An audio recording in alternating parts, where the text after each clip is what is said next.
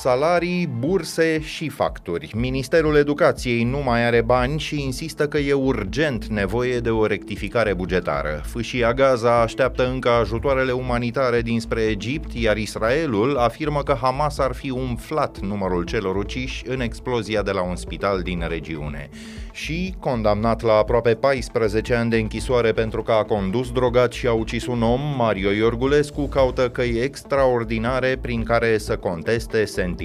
E joi, 19 octombrie, ascultați știrile zilei de la Ricorda.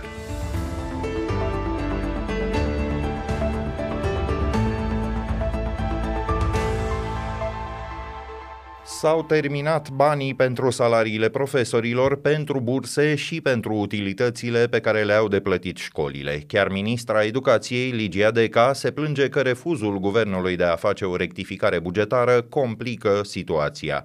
Drept urmare, banii vin pentru moment din fondul de rezervă la dispoziția executivului. Într-un interviu la Europa Liberă, Ligia Deca a spus că numai pentru salariile majorate în urma grevei generale din vară e nevoie de peste 3 miliarde și jumătate de lei. Aproape 9 miliarde Uh, mult buget, din care aproximativ 3,8 miliarde, da, sunt uh, obligațiile vizând uh, um, salariile. Deci ce ne trebuie în plus până la finele anului pentru a putea plăti drepturile salariale. Scurt, ați pomenit de burse, încă nu a început plata lor în acest an școlar.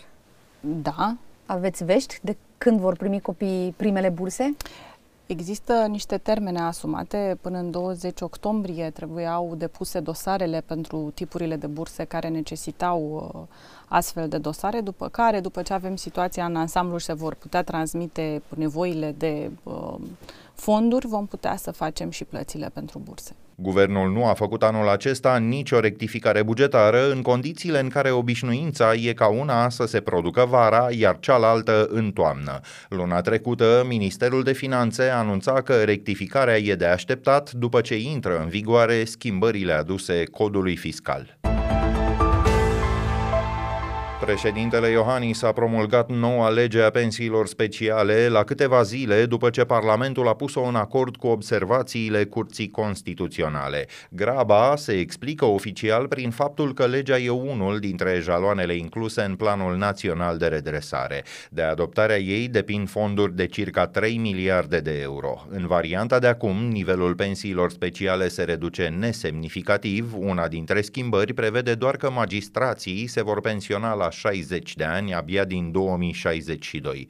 Chiar și în forma promulgată de președintele Iohannis, legea riscă să fie atacată cu succes la Curtea Constituțională, spunea la începutul săptămânii Augustin Zegrean, fost președinte al CCR. Este mai păguboasă o soluție, dar pronunțată peste 2, 3, 4 ani. Asta e deosebire dacă acum ar ataca cineva, am ști într-o lună, două, care este situația. Dacă nu atacă nimeni, o să atace judecătorii și procurorii și o să câștige. Dacă pensiile speciale rămân ca și neatinse, Curtea Constituțională a validat ieri măsurile fiscale pe care și le-a asumat guvernul. Ele includ majorarea unor taxe și impozite atât pentru firme cât și pentru angajați. Site-ul hotnews.ro scrie că Ministerul de Finanțe ia deja în calcul modificarea pachetului de măsuri fiscale. Ar putea fi eliminat impozitul de 1% pe cifra de afacere a marilor companii pentru că el ar afecta și unele societăți naționale. Ministrii europeni ai justiției și internelor s-au reunit din nou astăzi. Migrația pe continent și acordarea dreptului de azil sunt printre temele Consiliului JAI. Pe agenda e inclusă și situația spațiului de liberă circulație Schengen, dar nu extinderea acestuia. Comisia Europeană și Parlamentul European sprijină aderarea Bulgariei și a României, dar e improbabil ca ea să se producă în acest an. De altfel, Ministerul de Interne din București a recunoscut că nu va cere un nou vot în Consiliu decât dacă e sigur de susținerea tuturor statelor membre. La un an de la vetoul Austriei, aceasta se opune în continuare extinderii spațiului Schengen. România ia în calcul posibilitatea de a amâna demersurile până după alegerile din Austria, programate în toamna anului viitor. Sute de vehicule cu ajutoare umanitare așteaptă permisiunea să intre în fâșia Gaza dinspre Egipt. Președintele Statelor Unite, Joe Biden, anunțase în urma vizitei de ieri din Israel ca intermediat o înțelegere, grație căreia 20 de tiruri vor intra zilnic în teritoriul palestinian. Ajutoarele sunt destinate exclusiv civililor. Organizația Națiunilor Unite spune însă că e nevoie de circa 100 de tiruri în fiecare zi. De la atacul organizației Hamas asupra Israelului din 7 octombrie, Gaza se află sub o blocadă strictă. Ea include livrările de apă, alimente și de curent electric. Atacul Hamas a făcut 1400 de victime, iar riposta de până acum a armatei peste 3700. Ministerul Apărării din Israel afirmă pe de altă parte că numărul persoanelor ucise în explozia de marți de la un spital din Gaza ar fi fost umflat de liderii Hamas. Oficialitățile palestiniene susțin că aproape 500 de persoane ar fi murit. Un purtător de cuvânt al armatei a spus că bilanțul ar face parte dintr-o campanie de dezinformare a grupării militante, dar nu a intrat în amănunte.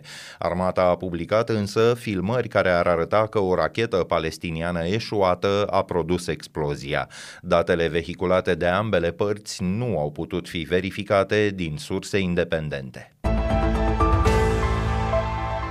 Între timp, oficialitățile israeliene au confirmat că încă o persoană cu dublă cetățenie, română și israeliană, a fost dată dispărută. Ministerul de Externe spune că ambasada română și consulatul din Haifa nu au primit până acum cereri de sprijin referitoare la dispariția sau moartea altor cetățeni români. Potrivit instituției, patru persoane cu dublă cetățenie au murit până acum, iar două sunt oficial date dispărute. La rubrica Fast Forward, alte știri care ne-au atras azi atenția, vlogărița Ana Morodan, mai cunoscută drept Contesa Digitală, a fost condamnată la un an și trei luni de închisoare cu suspendare și la două luni de muncă în folosul comunității. În martie, ea a produs un accident auto, avea permisul de conducere suspendat și a fost acuzată că era sub influența alcoolului și a drogurilor. A mai fost judecată și pentru că a refuzat să-i se recolteze probe biologice. Decizia luată de judecătoria sectorului 1 din București nu e definitivă. Ana Morodan a recunoscut că a greșit conducând fără permis, dar a negat că s-ar fi drogat. A spus că luase un medicament în baza unei rețete. Avocații lui Mario Iorgulescu se pregătesc să conteste sentința de aproape 14 ani de închisoare pronunțată ieri pe numele clientului lor. Ei afirmă că iau în calcul mai multe căi extraordinare de atac. Fiul lui Gino Iorgulescu, președintele Ligii Profesioniste de Fotbal, a fost condamnat definitiv pentru omor și pentru că a condus sub influența alcoolului și a cocainei. În 2019, el a provocat un accident în care un bărbat a murit. Instanța a stabilit însă că Mario Iorgulescu nu va plăti daunele de 300.000 de euro cerute de familia victimei. Ele ar trebui să fie achitate de City Insurance, companie de asigurări care a intrat în faliment. Mario Iorgulescu se află într-o clinică privată din Italia, părinții l-au scos din țară imediat după accident. El nu a fost audiat în cursul urmăririi penale sau al procesului. Fotbalistul Karim Benzema, fost atacant al naționalei Franței și al echipei Real Madrid, îl amenință pe ministrul de interne din Franța cu o plângere pentru răspândirea de informații false, defăimare și posibil insultă publică. Gerald Darmanin l-a acuzat fără dovezi pe fotbalist de legături cu frăția musulmană, cea mai veche și mai mare organizație de acest fel din lume. Unele țări, precum Siria și Emiratele Arabe Unite, consideră că frăția musulmană e o grupare teroristă. Benzema i-a sprijinit public pe civilii din fâșia Gaza în plin război între Israel și organizația radicală Hamas. El a dat deja în judecată o eurodeputată din Franța care l-a calificat drept un element al propagandei Hamas. Atacantul francez joacă în prezent în Arabia Saudită. Punem punct aici știrilor zilei pe YouTube, vă puteți abona apăsând clopoțelul care activează notificările, iar în stânga lui opțiunea Join vă permite să deveniți membri ai comunității.